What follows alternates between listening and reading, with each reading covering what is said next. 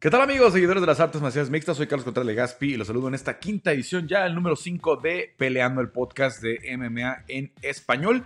Y bueno, pues eh, vamos a platicar de muchos temas, obviamente de lo sucedido en el UFC Vegas 18, el regreso al UFC Apex, lo que viene para UFC 258. Tenemos dos entrevistas muy interesantes una con Irene Aldana, eh, la eh, peso eh, gallo mexicana, sinaloense, radicada en Guadalajara, que está en su tema de, la rehabilitación después de la lesión que tuvo días previos a la pelea con Holly Holm. Y obviamente también tenemos una entrevista que ya les has platicado con Majo Favela, peleadora del, del Entran Gym, que está radicando en Las Vegas y que se está preparando para la cartelera de UWC, la primera cartelera del año eh, para esta promoción de Tijuana el 26 de febrero. Tenemos esos temas, pero antes les recuerdo que el podcast de Peleando cuenta con el apoyo de Rocktape. Rocktape es la cinta kinesiológica líder en todo el mundo, ya lo saben, ustedes por ahí la han visto de muchos colores, con muchos eh, diseños, la usan atletas de todas las disciplinas, obviamente en el MMA también es muy usada para la rehabilitación y como método de prevención, no solamente tienen esos productos, también tienen eh, algunos como los Rock Balls que son muy buenas para después del entrenamiento, para la rehabilitación muscular, para mejorar la movilidad.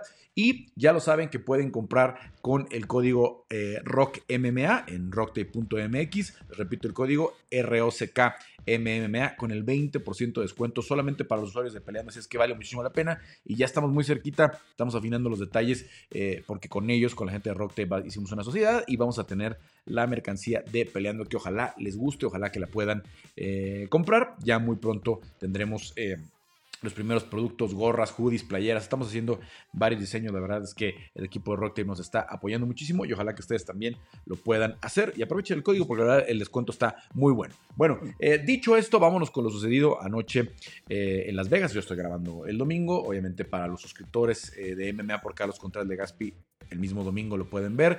Eh, los em, que no están suscritos, pues a partir de los martes, como ya lo saben, tanto en audio como en video pueden tener acceso a este podcast. El formato ha funcionado muy bien, cada vez tenemos más suscriptores, nos da muchísimo gusto. Y también en Spotify eh, ya este, el número de suscriptores está superando las expectativas, eso me da mucho gusto. Estamos monitoreando las otras plataformas, pero ojalá, ojalá que ustedes se puedan suscribir a las de paga o a las que no son de paga, cualquiera son bienvenidas para poder apoyar este contenido. Bueno, eh, ¿qué sucedió?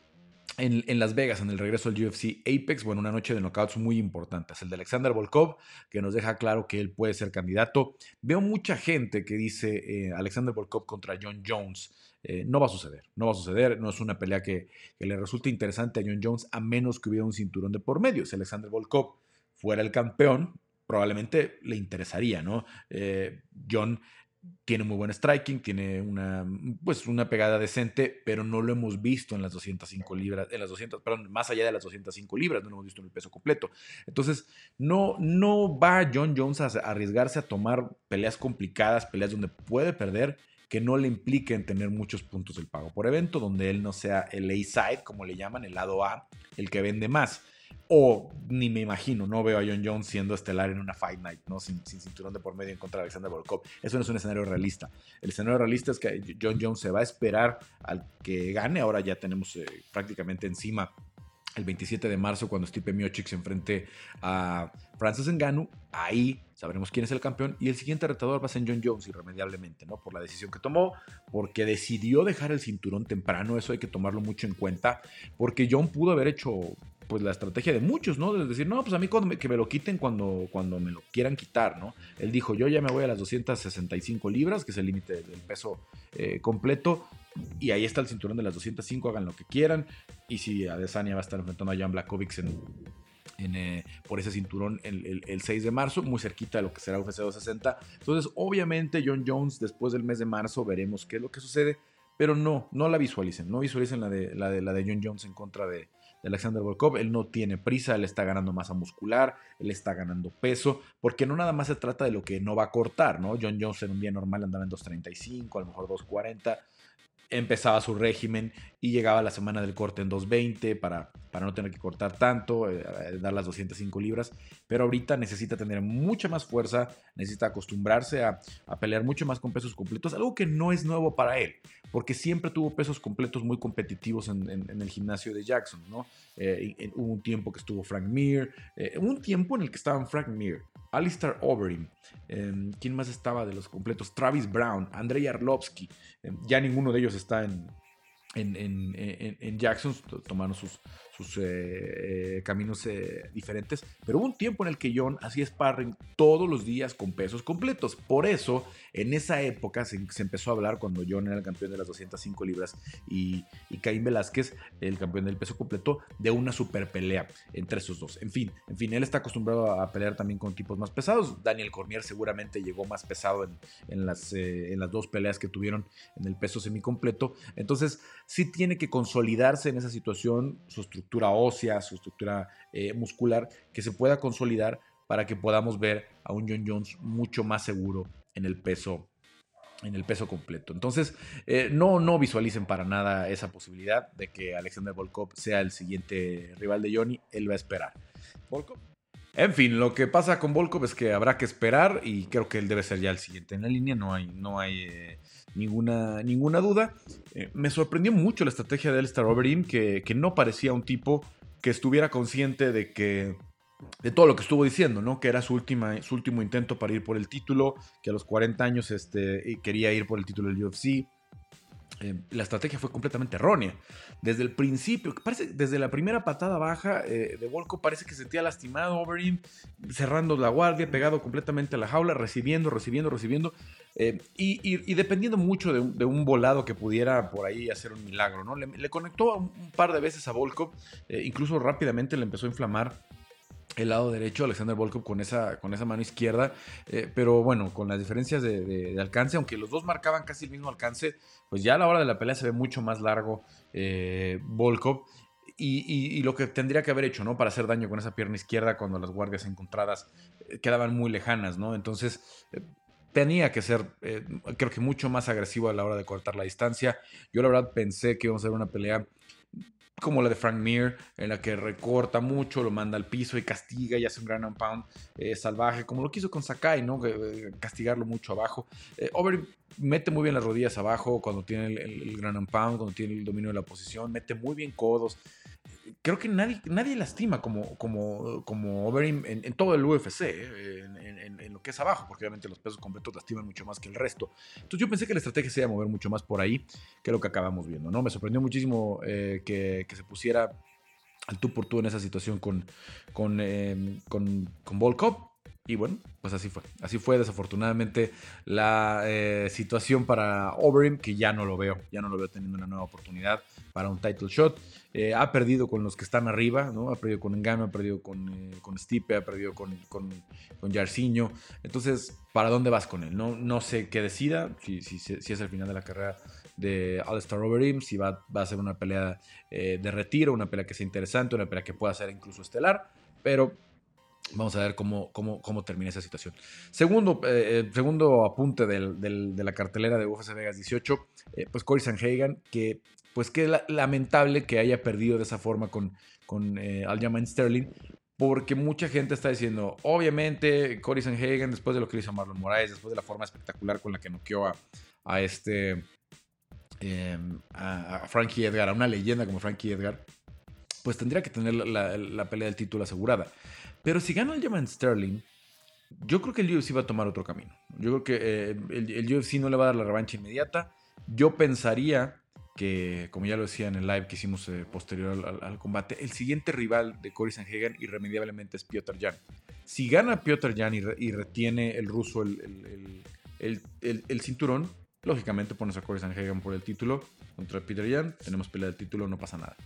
Pero si gana el German Sterling, creo que van a poner a, a Cory Sanhagen con Piotr Jan, que viene de, perder, como para una pelea de contendiente, ¿no? Creo que no le van a dar, porque fue tan, tan dominante la forma en la que Aljamain Sterling ganó, fue tan rápido en el primer round, que no, lo, no van a decirle, no, no, todavía no la revancha eh, inmediata. Vamos a ver también cómo se mueve la división del, peso gallo, porque eh, pensábamos que, José Aldo puede tener impacto, pensábamos que, Frankie Edgar puede tener impacto, pensábamos que el regreso de Dominic Cruz podía ser mucho más importante. Vamos a ver cómo le va a Dominic Cruz ahora que eh, tiene la pelea con Casey Kenny. Pero a final de cuentas, pues no hay tantos candidatos en el peso en el peso gallo. Así es que eh, veremos cómo, cómo se mueve y si Sanhagen puede ser el siguiente retador. Lo, de el sábado por la noche es espectacular. Em, esa rodilla, esa rodilla eh, que, obviamente la ejecuta de forma perfecta, lo va metiendo hacia el poder. Eh, no fue de 5 segundos como la de Jorge Masvidal, porque Jorge sabía que el chute de, de Ben Askren iba a venir ahí, eh, pero lo fue metiendo ahí a, Frankie, aprovechó su ventaja de estatura, aprovechó su ventaja de, alcance, lo finta con la derecha y vámonos, perdón, lo finta con la izquierda y vámonos, con le conecta la rodilla derecha directo en la mandíbula. Esa también es una anécdota que contaba en el live. Eh, esa, e, e, e, esa rodilla me tocó muy bien la explicación, la, tiraba mucho Ricardo Lamas y él, él la explicó acá una vez en la Ciudad de México en un, eh, en un eh, seminario que dio en, en Breakers, una ciudad en el centro de la Ciudad de México muy grande. Y, bueno, a final de cuentas, eh, explicó igualita como la hizo eh, Corey Sanhagen, ¿no? Como la manejó con la finta y con el, con el impacto que puede ser muy poderoso y que puede finalizar a cualquier oponente, incluso a los, de los de las mandíbulas más, más, este, más resistentes, una rodilla con esa carga de poder y, con, lo, con lo fuerte que, llegan a ser eh, las, las, articulaciones. Obviamente en el, en, el, deporte de contacto lo que se busca siempre es pegar con las, las zonas en donde tienes mayor número de articulaciones, porque digamos que las articulaciones hacen pues más rígido, ¿no? Si yo pongo, si yo junto todos mis, mis, mis como lo estoy haciendo ahorita con las manos para los que me pueden ver, eh, eh, eh, si hago esto, pues estoy juntando todos muchos huesitos, ¿no? Eh, que se están haciendo muy firmes y va a ser muy difícil o va a ser muy duro lo que se, lo que se forma, ¿no? Entonces por eso tenemos en los nudillos la confusión de muchos huesos pequeños, pero se conjuntan muchos huesos.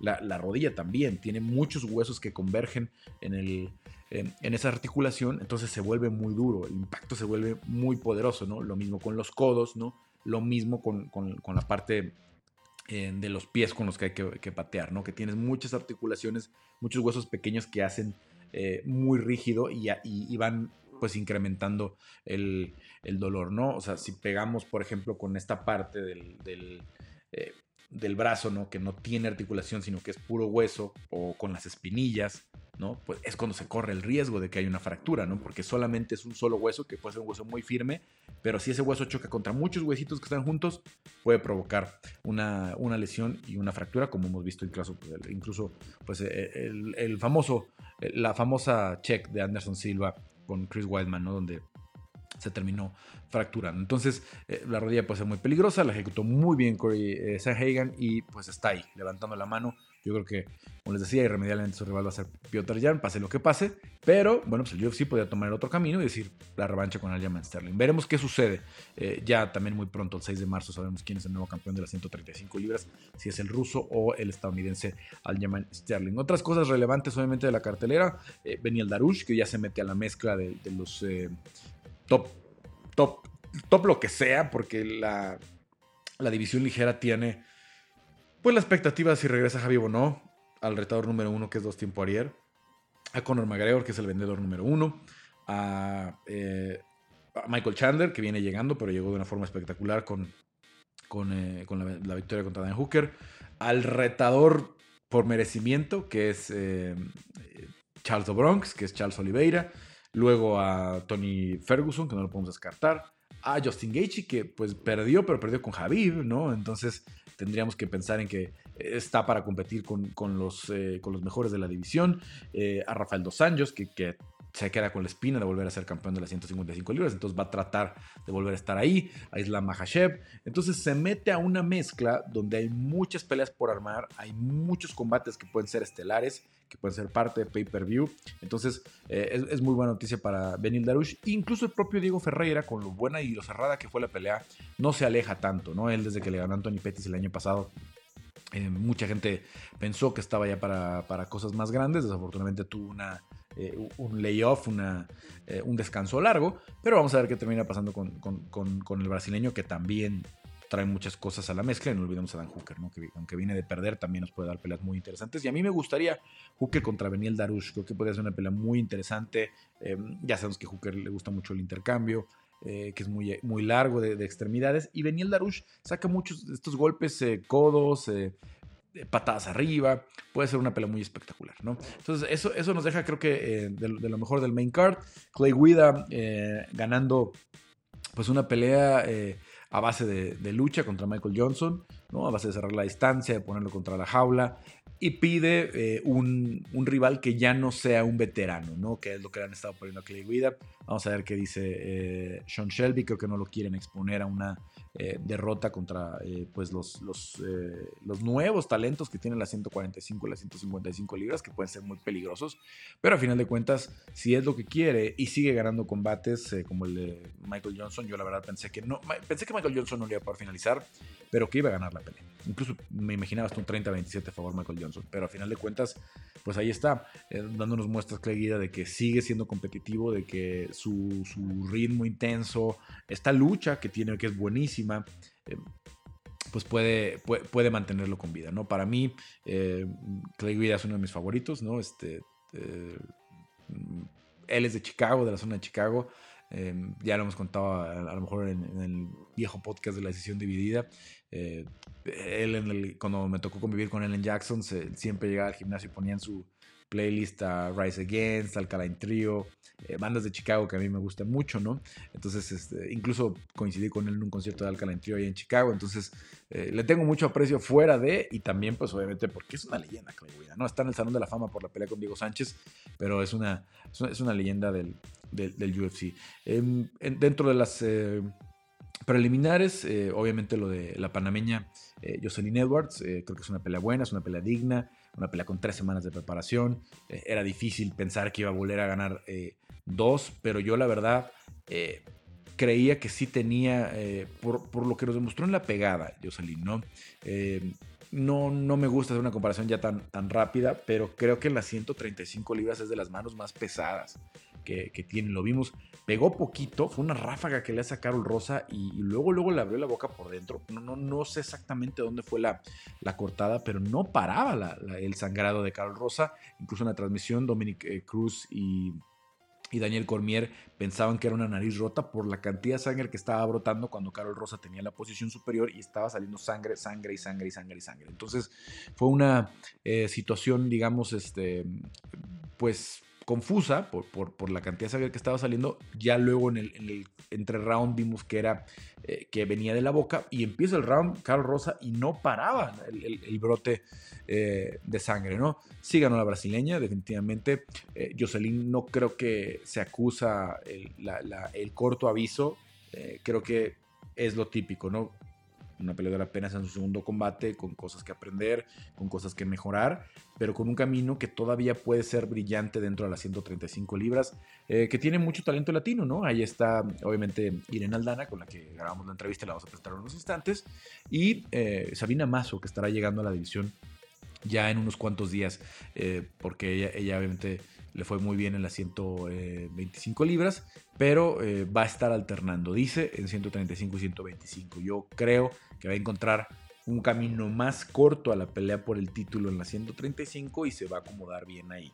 Vamos a ver cómo le va a Sabina Mazo, que incluso viene de someter, ¿no? Cuando obviamente ella es una muy buena striker y es lo que le conocíamos, pues ya tuvo su primera victoria eh, por sumisión. Bueno, em, eso creo que es lo que hay que destacar de lo de UFC em, eh, Vegas 18, eh, en el regreso al Apex. Y ojo, vámonos eh, a ver, Kelvin Gastelum está urgidísimo de una victoria la próxima semana en contra de. Em, desafortunadamente se metió en una racha muy mala. Derrotas, pues. Con, con The Joker que lo, que lo somete en el, en el, primer round, una llave de pierna que, que resulta pues inesperada, ¿no? Porque además de la escuela de Jiu-Jitsu que, que entrena eh, Kelvin con los Ten Planet son muy buenos para, las llaves de, pierna. Eh, pues lo sorprendió Hermanson, literal, eh, muy temprano. lo Setil y, la derrota, obviamente, con, con, Israel Adesanya, que la, la mejor pelea del 2019 probablemente, o una de las mejores peleas del 2019, pelea del título ante un rival que pues hoy está convertido en, la máxima estrella del UFC, porque hay que decirlo, aunque venda más Conor McGregor, y en marzo vamos a ver cómo le va los números a Israel Adesanya. Eh, en el arrastre y en todo esto, eh, no sabemos que Javi va a regresar, ¿no? Entonces, Javi podría ser la máxima estrella del UFC. Pero Easy tiene un cinturón y está con la posibilidad de agarrar un segundo cinturón. Entonces, eh, nos caiga bien o no, a mí la verdad todavía en lo personal no me acaba de caer bien eh, Adesanya por muchos comentarios, por muchas cosas que hace, pero no se puede no reconocer lo que está haciendo Easy, ¿no? La verdad, el arrastre que trae ya, eh, el convencimiento que está haciendo con los fans, y si gana un segundo cinturón, va a ser una locura, ya lo sabremos el 6, el 6 de marzo, pero... Eh, Kelvin está urgidísimo esta victoria con Hennig, regresar al, rumbo del, triunfo. Está en un problema serio eh, Kelvin porque es de los mejores de la división. Él, por ejemplo, quería pelear dos veces eh, después de la pelea de Hermanson, después de pelear con Hermanson. Él, él, escribió en su Twitter, yo se lo pregunté a Dana White en una conferencia, Kelvin quiere pelear dos veces. Me dijo, sí, por mí no hay bronca, ¿no? Dijo Dana White. El problema es que es uno de los mejores del mundo. Y a los mejores del mundo no los puedes poner a pelear con los malos, ¿no? No los puedes poner a pelear con los que están fuera del top 15, ¿no? Este, entonces, conseguirle peleas a Kelvin es difícil, decía Dana. Y tiene razón, ¿no? No lo puedes poner a pelear con, rivales que no le van a, ayudar a regresar a la pelea del título, que es lo que quiere hoy Kelvin. Entonces, tiene que ganar esta. Está en una posición complicada de no ganar porque no sé si le vayan a pedir un, que regrese a 170 o alguna situación así en caso de que no gane. No creo que esté en riesgo de que lo corten definitivamente o de que se vaya a otra promoción. Pero creo que si pierde, sí le pueden decir, ¿por qué no exploras regresar a 170? Donde hoy puede ser muy interesante, ¿no? La 170 le faltan estrellas, tiene peleadores de mucho talento, eh, tiene 4 o 5 que son muy, que tienen mucho arrastre. Jorge Masvidal el que, el que arrastra más eh, en cuestión de, ventas y todo pero que a final de cuentas en 170 podría haber un camino mejor. Entonces vamos a ver qué tal enfocado Kelvin y cómo puede hacer esta, esta pelea con, con Ian Hennick y llevarse la victoria. Luego viene la pelea de Alexa Grasso en contra de Macy Barber, ¿no? Eh, Alexa Grasso que todavía no vemos su potencial en el piso, pero ha mejorado muchísimo. Vimos una muestra en la pelea de, de Carla Esparza, ¿no? Donde la metió en este armbar en el que literal salió de milagro Carla Esparza. una victoria polémica para, para Carla Esparza. Mucha gente vio ganar a, Alexa. Y, creo que todavía no hemos visto todo eso que puede hacer. Mucho, en parte gracias a que entrena todos los días con, cuando hace su campamento, porque Alessandro Costa y Diego López, los dos brasileños, están en Puebla. Pero se juntan muchísimo para entrenar. Alessandro ha sido una muy buena influencia para Alexa. Alexa le ha, sido muy agradecida siempre en sus redes sociales. La vimos a Alexa que fue a apoyar a, Alessandro en su pelea de título del Luxfa Liga allá en Monterrey. Entonces, eh, él le ha ayudado muchísimo a mejorar la parte del, jiu-jitsu, ¿no? Y sabemos obviamente ya que el striking de, de Alexa es muy depurado, que su defensa de derribo es bastante buena. Eh, como igual que, en el caso de, Irene, ¿no? Porque a pesar, por ejemplo, de, que consiguió los cinco derribos Holly Holm, Irene sigue siendo de las que tiene mejor defensa de derribo dentro de la, división. Así de, así de buena era antes, con todo y cinco derribos que le hicieron. Bueno, pues pues, eh, pues, logró mantener un, muy buen porcentaje de defensa de derribo, porque intentó más de 14 o 15 Holly Pero bueno, a final de cuentas, em, vamos a ver, creo que una Alexa eh, muy, muy comprometida, sabiendo que esta pelea es muy relevante eh, en lo que puede pues representar en, su, en el impacto dentro de, las 125 libras, porque ya se metería al top 10 de ganar la Macy Barber. Y Macy Barber fue una promesa eh, muy importante de, la, promoción, de la, división, eh, apoyada obviamente por Dana White. Entonces, esa derrota con Roxy Modafferi le pegó muchísimo, le pegó muchísimo la lesión. Y, Macy también va a salir muy hambrienta de, regresar a donde estaba, ¿no? A esa, esa, posición de que ya todo el mundo decía va a ser la siguiente campeona de Future. Y creo que va a ser una pelea muy buena, muy buena cuestelar. Em, y luego la estelar, ¿no? Gilbert Burns, un peleador que es muy difícil de no querer, ¿no? Tiene eh, muy buen humor en redes sociales, es muy, muy afable, es muy fácil de, quererlo, tiene muy buen jiu-jitsu, trabaja las manos con el coach eh, cubano Jorge Rubio y bueno, tiene Henry Hooft en la esquina, que, Henry Hooft se ha, dado ahí como eh, a conocer ya en los, últimos dos o tres años como uno de los mejores coaches en todo el mundo. hay que recordar que Kamaru Usman se tuvo que que aislar cuando se, tomó en cuenta que esta pelea era posible. Eh, y, el que se quedó en Sanford fue, eh, fue, fue, Gilbert Burns. Entonces, vamos a ver cómo se desarrolla esta pelea. Se conocen muy bien. Yo creo que a Usman ese conocimiento le alcanza para hacer una estrategia, pues no vistosa, como fue la pelea con, Jorge. pero para ganar, ¿no? Usar su lucha, poder recordar toda esa distancia, meter mucho los ganchos, cerrarlo contra la jaula, eh, evitar que pueda hacerle daño con su jiu-jitsu, evitar que pueda hacerle daño con su striking eh, Gilbert Burns. Y me encantaría, me encantaría ver ganar a Gilbert Burns, pero creo que todavía la estrategia y, la experiencia, sobre todo de Kamaru Usman, le pueden alcanzar para esta defensa, ¿no? Ojalá que no sea así, ojalá que no sea así, porque van a venir muchas críticas para Kamaru si, si vuelve a hacer una pelea como la que hizo con Jorge Masvidal. Eh, a final de cuentas, pues ahora sí que está en él, ¿no? Saber si quiere seguir siendo campeón o si quiere abrirse un poco más, hacer más espectacular, hacer más atractivo para el público. La verdad es que, pues, el cinturón pesa muchísimo, el cinturón significa puntos de pay-per-view, significa mucho más dinero. Entonces, correr riesgos no es fácil. No es fácil ya cuando estás en ese punto. Hay algunos peleadores que sí lo hacen, otros que no. Y bueno, pues, pues así se dan las grandes sorpresas, ¿no? Entonces, vamos a ver qué pasa con, con la estelar. Eh, ojalá que, sea una mejor pelea de lo que pinta si Kamaru sale en una, en una estrategia eh, pues conservadora, digamos. ¿no? no lo veo así de suelto como lo hizo con Colby Covington. Con Colby traían una, eh, ¿cómo se llama? Pues un, un beef que le dicen en, inglés, una rivalidad de muchas cosas que se dijeron, de, que se dijeron y muchas cosas que estaban más allá del, del combate. Entonces, pues vamos a ver. Vamos a ver qué termina eh, pasando. Bueno, así lo que viene para UFC 258. Ya nos alargamos un poquito, así es que vámonos con la entrevista eh, con Irene Aldana, que se encuentra en, en rehabilitación. Eh, se encuentra terminando ya la fase después de la cirugía que le hicieron en el mes de diciembre, si no me equivoco, o en el mes de noviembre, eh, después de la pelea que tuvo con, con, Holly Holm. La lesión vino antes, y eso es algo que ya, ya lo hemos platicado en otros espacios, eh, le, pegó mucho en la, cuestión de la, de la movilidad, ¿no? De lo, de lo que podía hacer con, su, con, su pierna izquierda, de poder ser más firme, poder salir más de el poder de Holly. Cambió muchísimo el plan de juego. La bloqueó incluso mentalmente en los momentos en los que sentía que no, que, se sentía muy frustrada.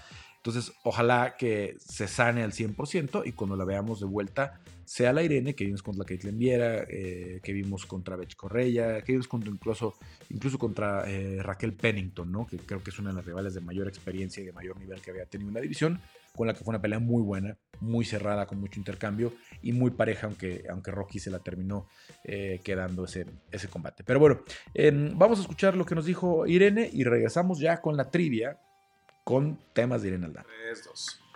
Bueno, y pues ya me acompaña Irene Aldana. Eh, Irene, eh, pues creo que vas bien con el pronóstico. Me habías dicho que regresabas a entrenar ya full en el mes de marzo y veo que ya estás haciendo muchas cosas, ¿no? ¿Cómo va la rehabilitación? ¿Cómo te sientes eh, de, esa, eh, de ese pie izquierdo que, te dio pues tantos problemas en la, en la pelea de octubre.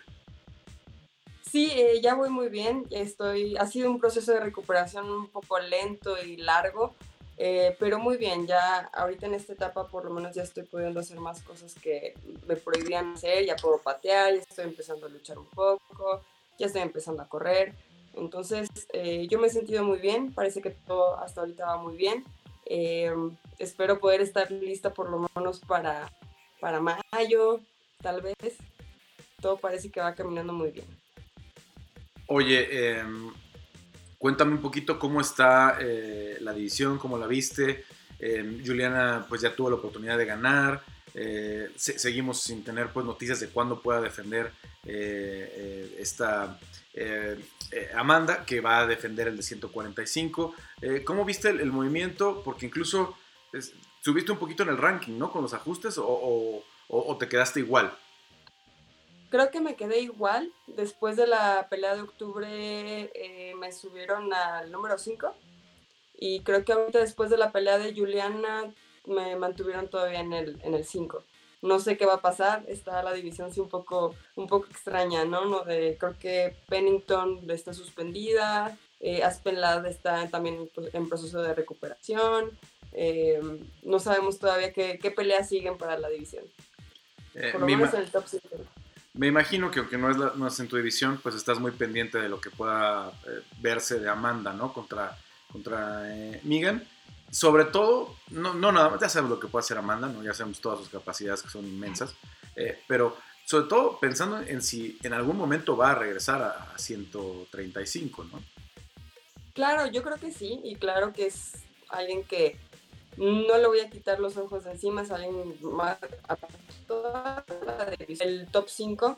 Eh, tengo que, estar eh, viendo qué, qué, están haciendo, cómo están peleando, cómo, cómo se está moviendo la división, porque definitivamente mi objetivo es eh, recuperar esa oportunidad por el cinturón, hacer un, buen regreso, reivindicar esta, esta pelea que, que perdí y volver a tomar esa, esa oportunidad. Entonces definitivamente Amanda sigue siendo un objetivo eh, en mi carrera y si llega a regresar a defender el 135, que yo creo que sí, eh, pues bueno, ¿no? El, el, objetivo sigue siendo ella.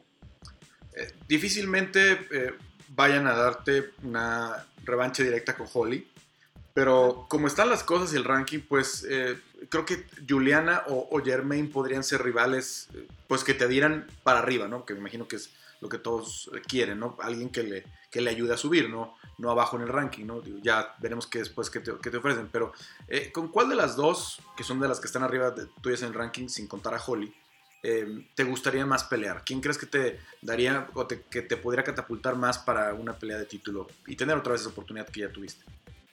Pues definitivamente creo que Germain, porque está es la número uno, ¿no? Está Amanda como campeona, luego Germain, luego Holly.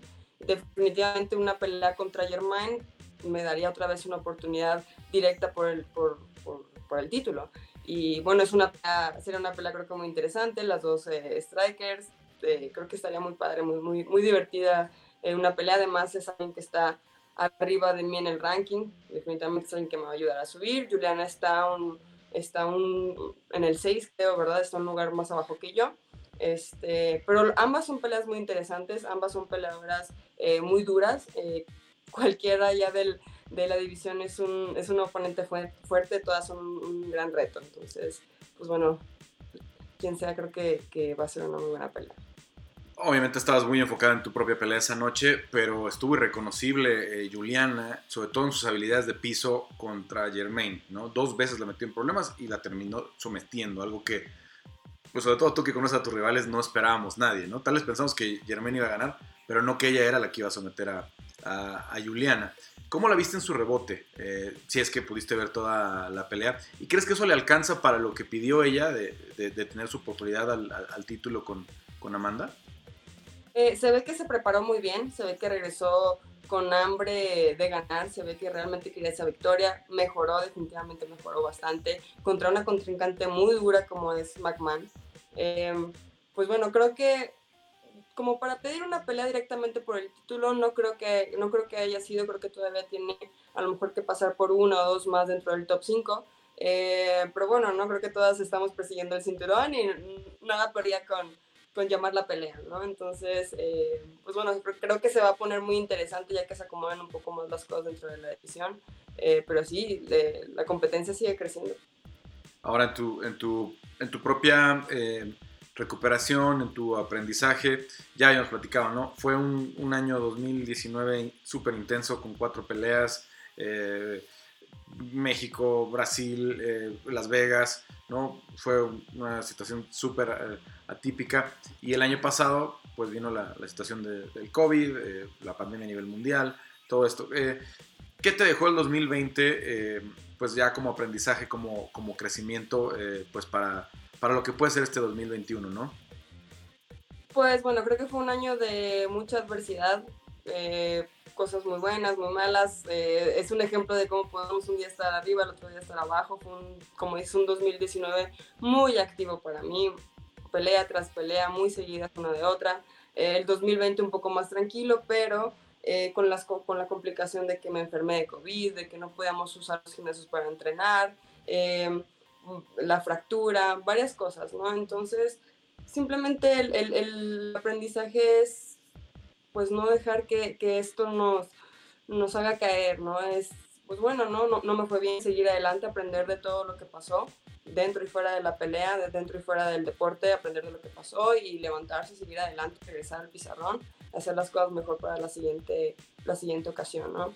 Este, espero que el, que el 2021 aplicar todo lo que aprendí, no nomás en el, 2020, sino todo, todos estos años de carrera, voy acumulando cada vez más experiencia este, di un gran brinco que ya está en el top 5 de la división, y, y, bueno, ya estoy peleando con, con lo mejor de lo mejor en, en, UFC, con contrincantes muy duras.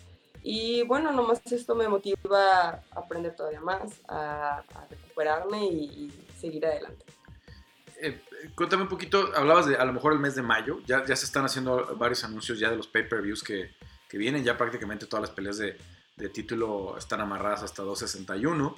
Eh, ¿Mayo te gusta? ¿Mayo te gusta como para en un pay-per-view? Digo, ya con, ya con el nivel que tienes tú incluso Alexa, que ahora va a ser co-main allá en, eh, en 1258, pues imagino que, que, te gustaría estar en, un pay-per-view, ¿no? Que, que, te vea pues la gente más, más importante.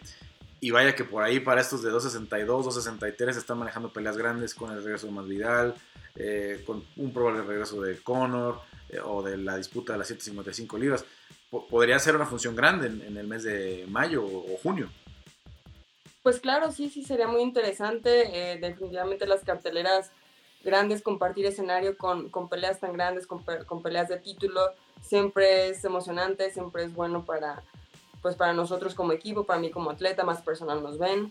Eh, pero realmente, más que en, en, decidir en qué, en qué cartelera voy a estar, más que nada estoy enfocada en simplemente regresar y, y ganar la pelea, sea en cualquier cartelera que sea, ganar la pelea y recuperar ese, esa pelea, esa oportunidad que tenía por el cinturón.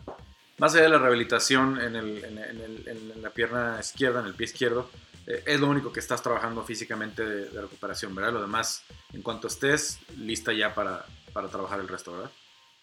Sí, claro, tengo que ir poco a poco, eh, ya, ya, empiezo a patear, ya empiezo a correr poco a poco. Eh, ahorita estoy recuperando mi condición física porque fueron varios, fueron casi tres meses que estuve sin poder hacer mucho. Este, pero ya, ya voy poco a poco, ya voy recuperando. Entonces, eh, yo creo que para poder tener un, un campamento completo como para una pelea, tal vez a partir de marzo ya pueda estar lista para empezar un buen campamento y poder pelear más o menos por, por mayo, junio, como dices. Oye, bueno, antes de terminar, nada más quiero preguntarte por tus compañeros. Eh, ¿Cómo sientes a Alexa ahora que subió a 125 y que ya es menos la brecha entre ustedes en peso? Me imagino que estuviste trabajando algunas cositas con ella. ¿Cómo, la has sentido? Sí, eh, lamentablemente no la pude ayudar como me hubiera gustado por el hecho de que estaba con la operación, eh, pero la veo muy bien, la he estado viendo, le he estado compartiendo entrenamientos con ella, eh, muy bien, está muy fuerte, eh, sigue estando muy rápida, eh, está, se siente ella más cómoda, mentalmente eso le, le, ayuda todavía más, que pueda estar un poquito más relajada, no se tiene que matar tanto con, con la dieta, con, con las comidas. Y la veo muy enfocada, la veo disfrutando su, su proceso, la veo disfrutando ese brinco que dio de, de, división y creo que le va a ir muy bien. Sí, la verdad que se ve muy bien con la coreana y, en un buen ritmo y con muy buen volumen de golpeo. Así es que seguramente hace una pelea muy intensa con, con Macy Barber. Y eh, el otro, que obviamente todavía no hay nada concreto, pero ya es un secreto a voces que, en cualquier momento, porque se lo merece, porque ha ganado las peleas, porque bien, le, ha ganado a puros ex últimamente, eh, a, Diego, ¿cómo lo ves eh, ya en esta etapa de madurez? Y me imagino que, que, te gustaría pagar el favor ahora, ¿no? Hacer la esquina como ya lo has hecho en, en otras promociones con él ahora, si, si es que tiene pronto su oportunidad en UFC. Sí, claro, me encantaría. Si yo le sirvo como esquina y él puede contar conmigo por completo, eh, ya casi casi nomás estamos esperando a, a, que envíen el contrato. No sé qué, no sé qué espera, la verdad. UFC ya se está tardando. Diego está listo. Eh, sabemos de sus capacidades y que todavía tiene mucho por aprender, mucho por crecer. Si así lo vemos ahorita, no puedo imaginar cómo va a estar en unos años más. Eh, creo que ya es momento de que de ese brinco y, y, bueno, empieza a competir con, con, un nivel todavía más, más complicado, ¿no? Que es ya peleadores de, de UFC, creo que le va a ir muy bien. Creo que, y tiene la mentalidad, tiene la fuerza, tiene la técnica y la disposición para aprender 24/7, ¿no? Entonces, creo que ya, ya es momento de que firme. Sí, y es que la verdad, pues todos los fans que lo vieron en Lux, a, Diego López, ¿no? pues si, si, no saben de qué Diego estamos hablando, algunos de los que, que les escuchan, pues eh, saben que tiene muy buen jiu-jitsu, que tiene muy buen juego de piso y que obviamente, eh, aunque ya tenía buenas manos, pues las depuró con, con Pancho y con ustedes en el gimnasio y, y que bueno, pues el, el, tema del striking lo ha, lo ha mejorado eh, muchísimo. Em, quiero hacerte unas preguntas que, que, dejaron los fans. Me voy a, poner los lentes porque ya, ya mi edad ya es un poquito complicado. a ver, pregunta Juan Montaño. Siempre me ha dado curiosidad saber sobre sus fobias. ¿Tienes alguna? O sea, algo que te dé miedo, ¿no? Fuera del, trabajo, así, no sé, las arañas, cosas así, como alguna, algo que te dé miedo. Sí, me da miedo a... Tengo como claustrofobia, pero cuando realmente estoy muy encerrada, si me encierras en una cajuela o en un ataúd mientras esté viva, eh, me da mucho miedo, me desespero mucho. Y las cucarachas, odio las cucarachas. Wow, sí, no, no, creo que no, es muy común. Mucha gente salta, ¿no? Con, las cucarachitas. Eh,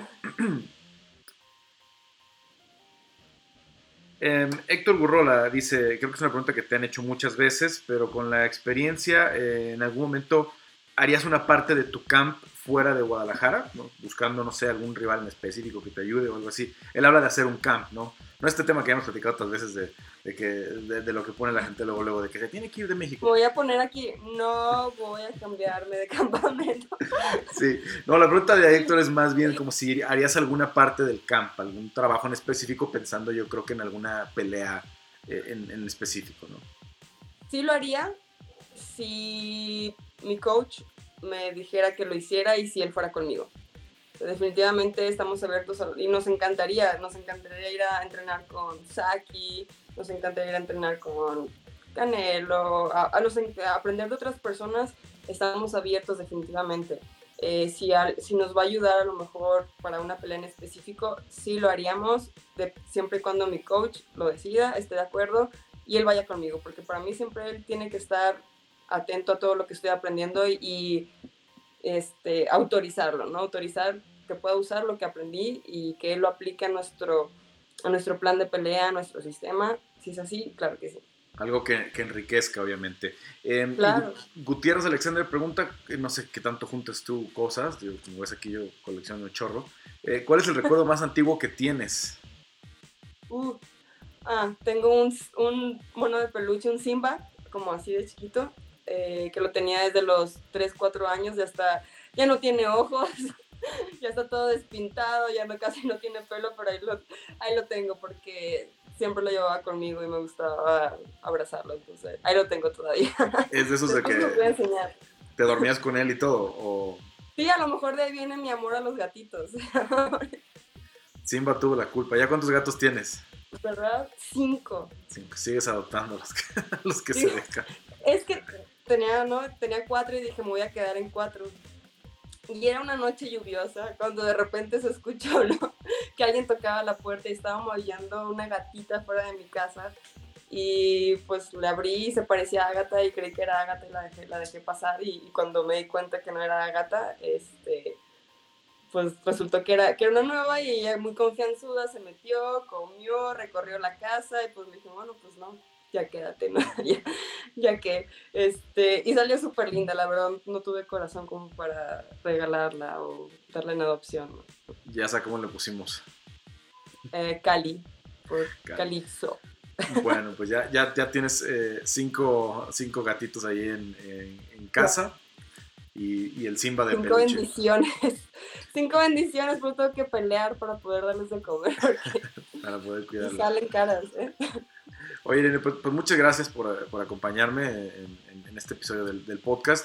Eh, y, estamos pendientes, ¿no? Obviamente, eh, de, tu rehabilitación, de cómo se mueve la, la, división y de lo que pase pues, el próximo 6 eh, de marzo, ¿no? Cuando, cuando Banda Núñez defienda la 145 y que tengamos ya un panorama más claro de lo, de lo que podría venir en tu futuro. Muchas gracias y pues obviamente estamos aquí al pendiente. Claro que sí, muchas gracias, ¿eh? un gusto verte, que estés muy bien. Gracias. Bueno, momento de trivia en este episodio de Peleando, después de lo que nos decía Irene Aldana, y van a ser preguntas relacionadas con ella. Dos preguntas en este caso, ya lo saben, eh, arroba, eh, perdón, el mail, papalegaspi arroba gmail.com, ahí me envían sus, sus respuestas tienen ventaja como siempre los suscriptores, pero la semana pasada o en el, hace dos semanas que hicimos la última trivia, no salieron entre los suscriptores, así es que todo puede pasar. Este es el, combo que tenemos para esta semana. Eh, es una mascada, ¿no? Como estas que usa para el pelo, que usan también, por ejemplo, los, motociclistas, eh, como Irene, que es súper fan de las motos. Eh, y por ahí viene la primera pregunta. Esta es la mascada, que ahorita, pues, pueden usar hombres y mujeres con el tema del, del COVID, pues todo el mundo se está tapando la cara y yo les recomendaría que además trajeran cubrebocas, pero bueno, pueden, pueden usarla. Y también un rompecabezas de Five Island Está, chiquito, es un rompecabezas de, de, 150 eh, piezas, pero bueno, ahí para matar el rato está bueno. Entonces, esto es lo que les voy a mandar a los ganadores. Ahí les van las tres preguntas. Ya lo saben, papalegaspi.gmail.com. Primera pregunta, primera pregunta. Quiero las peleas de bono de Irene Aldana, contando Invicta y UFC. No, son varias, son varias. Por ahí si le rascan las encuentran. No está tan complicado. Segunda pregunta. ¿Qué carrera estudió Irene Aldana? Sencillito, sencillito, no hay, no hay que rascarle mucho. Y tercera pregunta, modelo de moto que trae Irene Aldán. Ahí sí se tienen que meter a sus redes y, investigarle un poquito, pero eh, tiene, pues, tiene varias por ahí. Con que la tienen a uno de los, de los modelos que, por los que, con los que ha salido por ahí este, en los últimos eh, meses, se las voy a dar por buena. Entonces, eh, ya lo saben, papalegaspi.gmail.com y le damos, le damos eh, los premios. La verdad, este, ya se han entregado varios. El, este, el, ya se fue el kit Godín de la semana pasada para Diego Solís y ojalá que pronto tengamos ya eh, las, eh, las, fotos de Diego. Ahí se los estoy compartiendo con los que van ganando. Bueno, em, vámonos entonces eh, con la otra entrevista que tenemos para esta semana, que es con Majo Favela. Majo Favela, les decíamos, es peleadora de las 125 libras de UWC, que nos cuenta mucho de lo que ha evolucionado, de lo que ha trabajado ahora en, en Las Vegas. Sobre todo con el cambio, creo que ya lo hizo público Brandon Moreno en sus redes, sobre todo con este hecho de que Brandon se va a ir a vivir a Las Vegas. Creo que un movimiento muy lógico. Porque está, la verdad es que eh, no sé qué tanto valoren pues la gente desde afuera, pero tener el PI donde te dan de comer bien, donde te rehabilitas, donde entrenas, donde hay octágono, donde hay gimnasio, donde tienes todo eh, sin costo para los peleadores de UFC, y, que puedan llevar a sus compañeros a que los ayuden, pues es muy importante, es muy importante. Entonces, creo que es un muy buen movimiento de parte de, Brandon. Va a ser difícil pues coordinar los campamentos y, todo esto, pero, pero es un movimiento importante, ¿no? Por, parte de Brandon para mantenerse ahí, para mantenerse ahí, a lo mejor en, 3, 4 o 5 años que, deje de, estar compitiendo por el título, ojalá que sean menos, ¿eh? ojalá que Brandon compita por el título hasta los 40 años, pero al menos en esta parte donde ya está contendiendo por el título y que gane o pierda, sea campeón o no, va a seguir ahí, porque pues, aunque perdiera con Figueiredo, Brandon va a seguir en el tope de la división. Y si gana, pues va a ser el campeón y tendrá que pelear contra los mejores.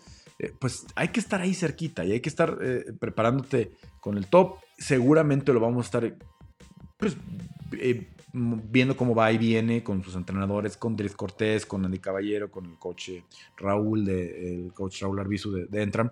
Pero un caso, pues un poquito particular, es el de Majo Favela, que se fue a Las Vegas. Ella ya había peleado allá en el Tough Off. Eh, es integrante del Entram, pero también pues ah, está alternando y, va, a ser una, va a ser una mezcla interesante, ¿no? Porque ya ellos trabajaban, la gente del Entram trabajaba mucho en Alliance, pero pues ahorita que este año cambió tantas las cosas con el tema de ir a, a, pelear en el Apex y así, pues puede ser una situación interesante. Entonces Majo nos cuenta de eso, vamos a escucharla. UWC regresa el 26 de febrero. Em, va a ser creo que la, primera cartelera mayor, digamos, en México eh, en lo que va del año. Ya anunció para marzo, como platicamos la semana pasada, Naciones. No anunció los deluxe, pero sé que quieren regresar también en el mes de marzo.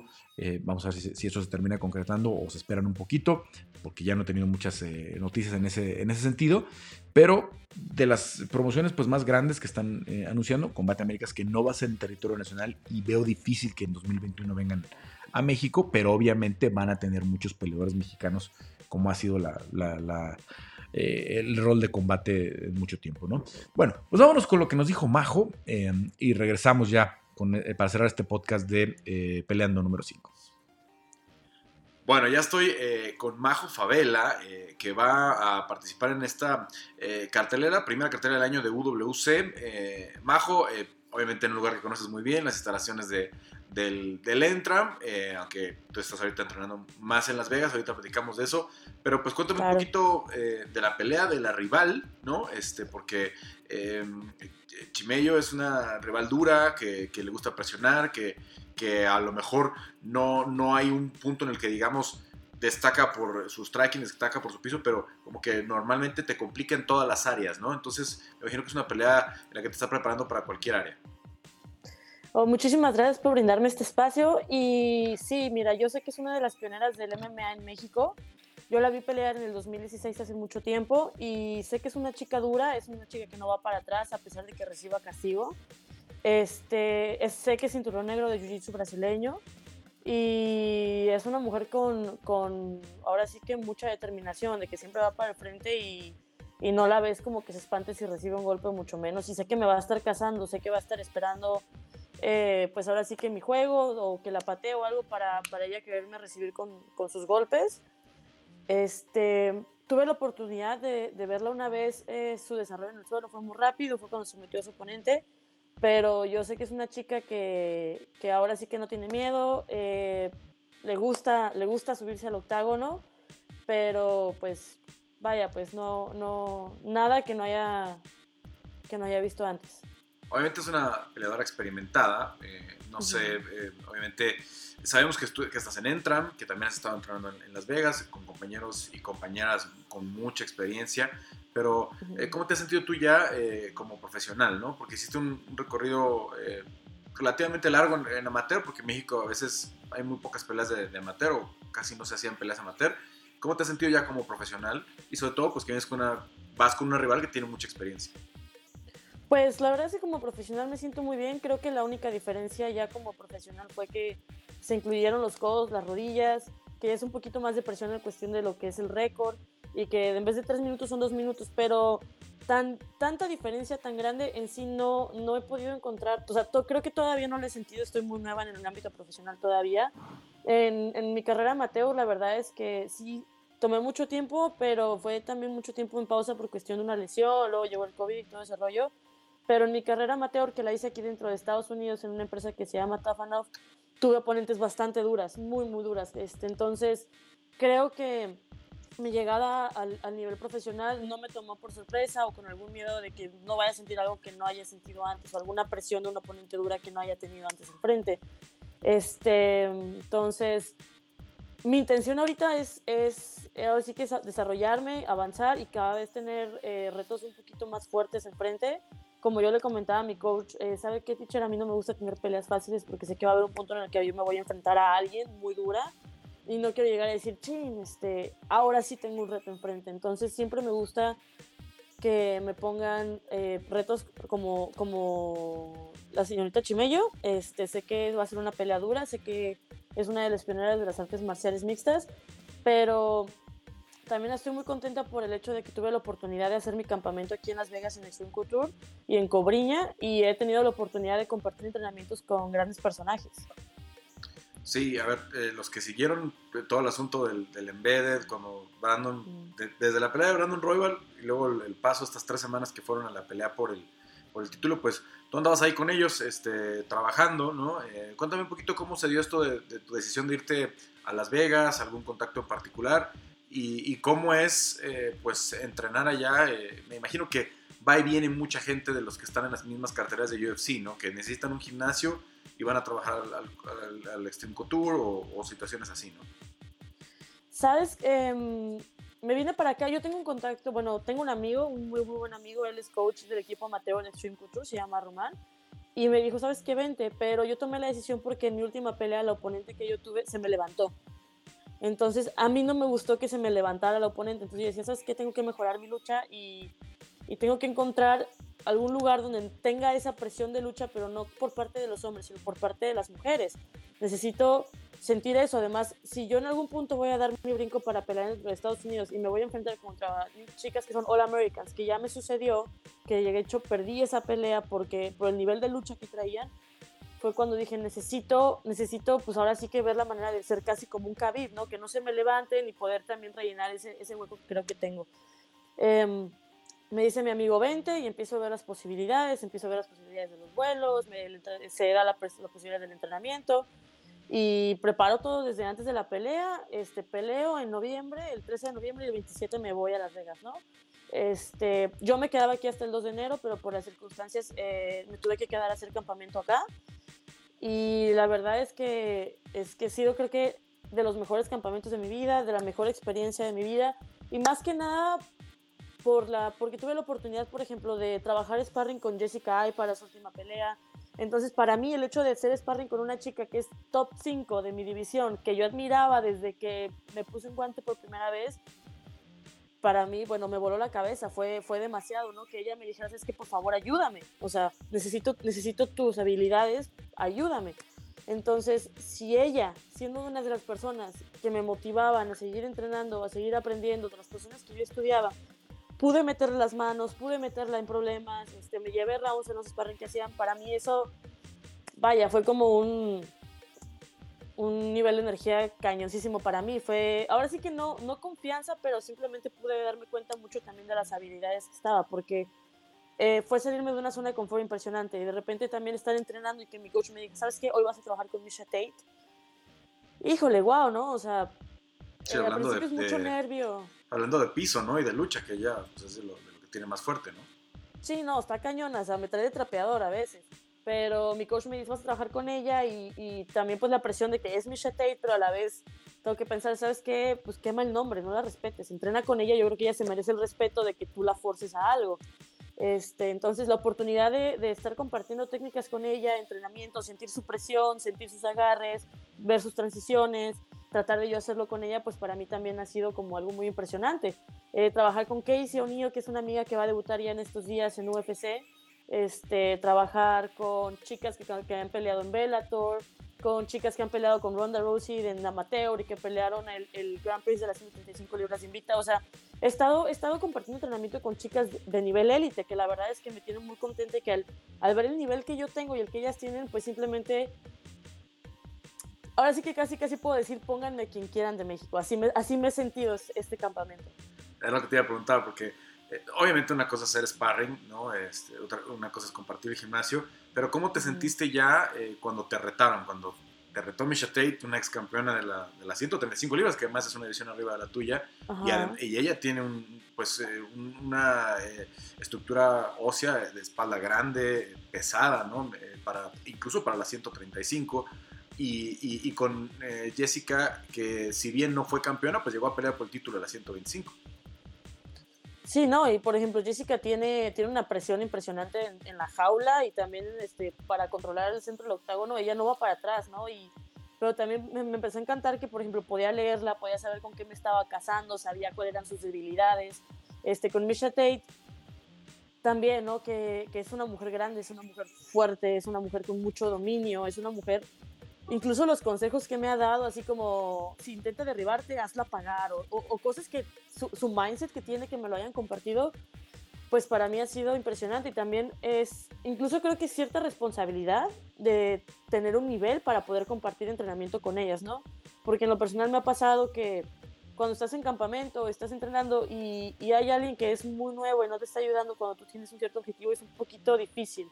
Entonces, me siento con la responsabilidad también de tener el nivel que, que, ellas exigen.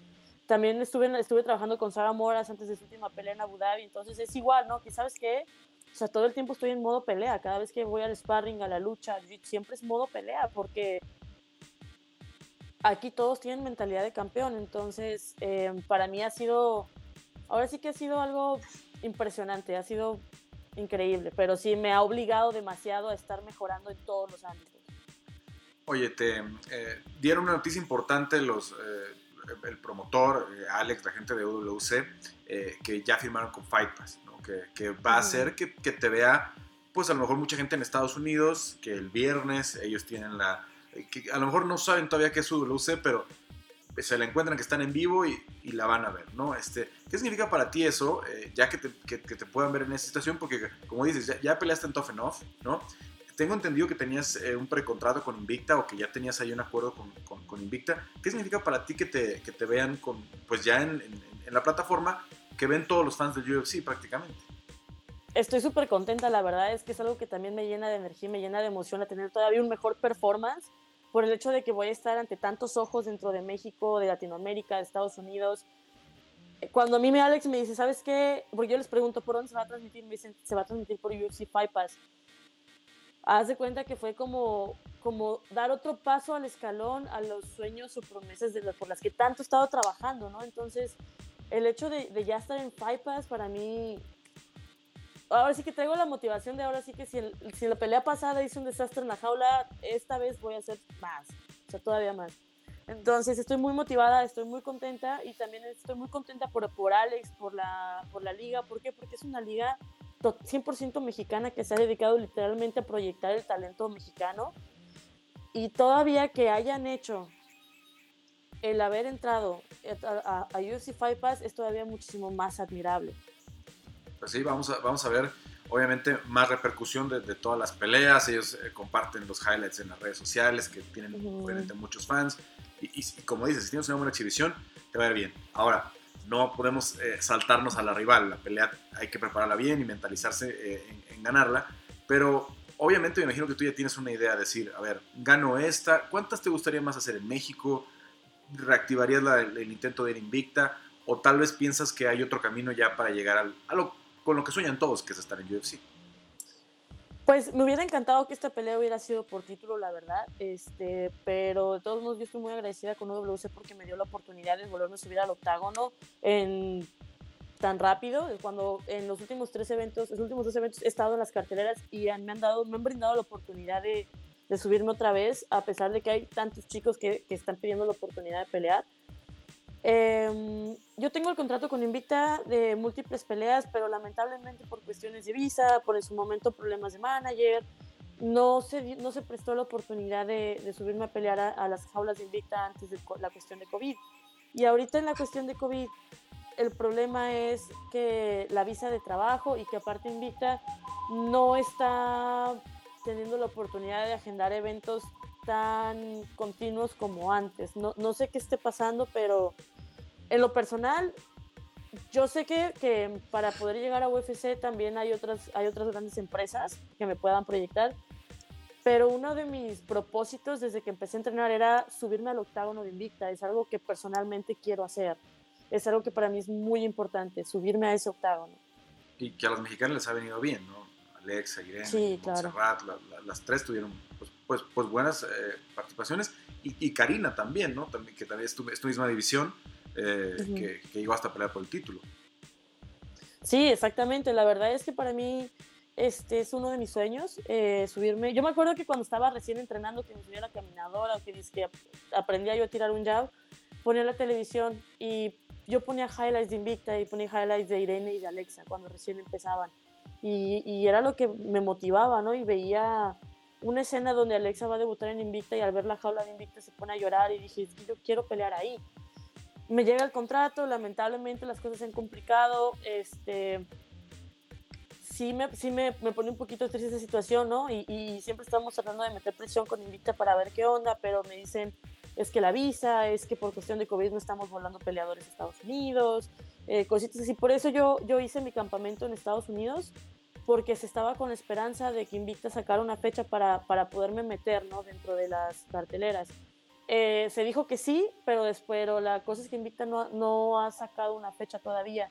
Entonces, eh, mi, mi, manager, mi coach y yo tomamos la decisión de, de pelear esta pelea y no, no estar a la, a la espera de Invicta y, y, ahora sí que perder más tiempo, ¿no? Porque por la cuestión de COVID perdí casi el año y luego estuve un año fuera por problemas de manager y estuve otro año fuera por una lesión. Entonces, ya no estábamos dispuestos a seguir dejando pasar el tiempo. Pues sí, eh, y, lo, obviamente lo que necesitan los peleadores es, manager, es, perdón, es, es, eh, crecer el récord, ¿no?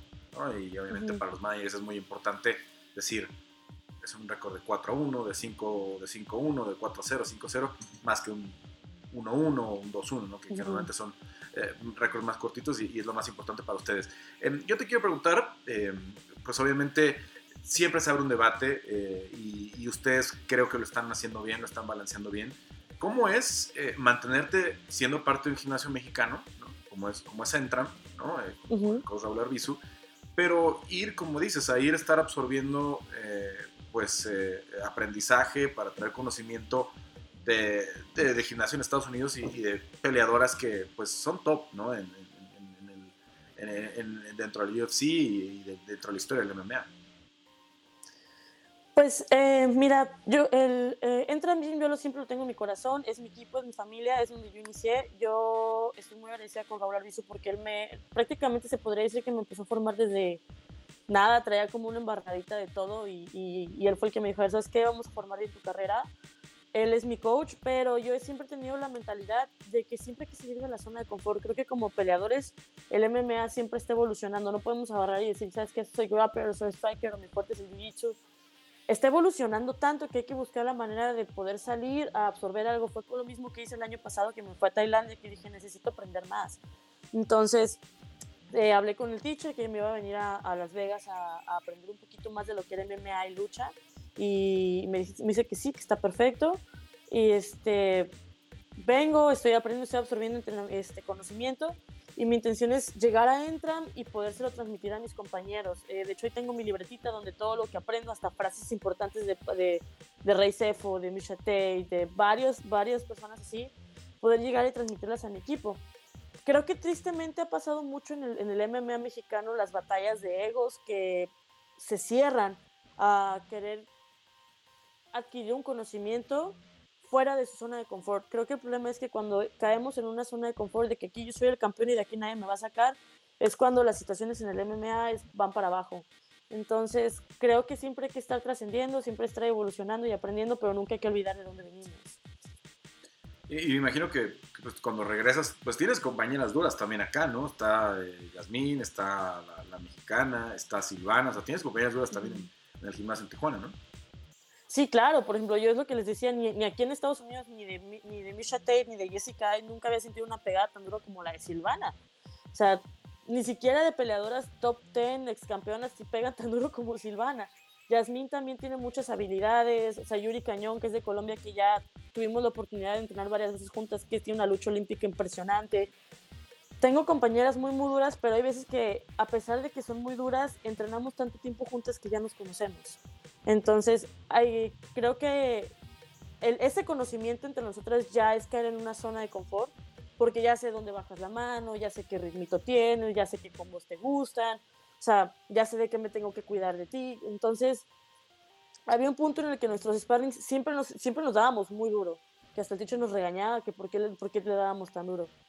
Pero yo consideré que necesitaba irme a otro lugar donde sintiera prácticamente los nervios como si fuera a pelear al hacer un sparring. Yo cuando iba a hacer sparring con Jessica, bueno, me comía las uñas de los nervios, ¿no?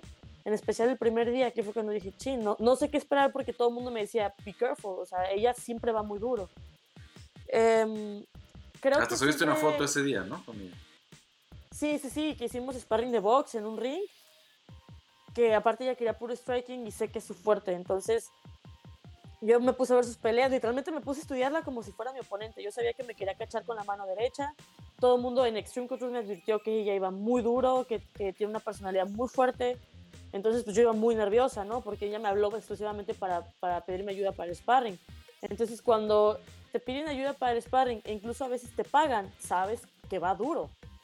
Entonces, este, yo lo que quería era, necesitaba salirme de la zona de confort a pesar de la presión que ya estoy sometida bajo mis compañeras, que son campeonas, que son mujeres con mucha experiencia, mujeres con muchas habilidades, mujeres muy duras, pero a la vez, por ejemplo, yo cuando hago sparring con ellas las cuido, eh, porque siguen siendo mis compañeras. Entonces a veces es un poquito difícil poder desenvolver mis habilidades con ellas que hacerlo con personas que no conozco. O sea, además yo sé que la persona que no conozco me quiere volar la cabeza, entonces si tú no me cuidas, yo no te voy a cuidar. Y en Entram es diferente, compartimos tanto juntas que ese sentimiento de estarlas cuidando a veces no permite un cierto performance tan amplio dentro del sparring. Pues bueno, eh, Majo, muchas gracias eh, por el tiempo. Vamos a estar pendientes obviamente de la cartelera del 26 de, eh, de febrero, allá en el Entran Gym en, Tijuana de WC, de las peleas más, más relevantes, la tuya con Sandra Chimello. Y pues eh, igual, igual de, seguiremos ahí tu, tu, progresión y ojalá que pronto se dé lo de Invicta o alguna otra promoción que te, que te ayude a acercarte un poquito más al UFC. Claro que sí, muchísimas gracias y esperen noticias pronto. Desde ya estamos trabajando también con Iridium, entonces están moviendo cosas importantes. Y pues muchísimas gracias por el espacio y esperen noticias de mí. A ti, Majo, muchas gracias.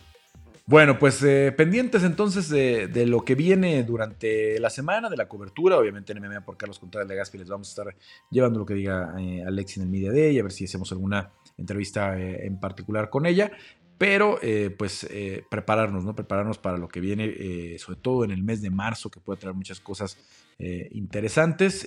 no, no se han anunciado muchas peleas para, para mexicanos, desafortunadamente, y estamos a la expectativa de lo que pueda hacer la defensa de Brandon Moreno, eh, que sería para abril o mayo. Y vamos a ver, vamos a ver cómo se da, porque obviamente ya, ya se hizo público, lo habíamos platicado en el, en el chat de colaboradores, pero no abiertamente, que ese pay-per-view del mes de abril se podría ir a Singapur. Y ojalá que no pongan allá Brandon, porque Singapur está muy lejos y no está nada fácil llegar. Pero eh, mayo me gusta muchísimo y ojalá que sea en el, en, el, en, el, en el mes de mayo para poder acompañar a Brandon en esa cartelera. En fin, en fin, nos tenemos que ir eh, en este podcast eh, de Peleando. Muchas gracias, ya lo saben. Si están en YouTube, suscríbanse, activen eh, las notificaciones. En Facebook, pues también les agradece mucho la suscripción. Y en todas las plataformas de audio, en Spotify, en Google Podcast, en Apple Podcast y en otras pues, plataformas donde también se sube de forma automática este podcast, pues les agradecemos mucho la suscripción, los comentarios y las calificaciones que de momento han sido todos buenos. Así es que estamos muy, muy agradecidos. Eh, yo soy Carlos Contreras Legaspi y los espero la próxima semana acá en Peleando.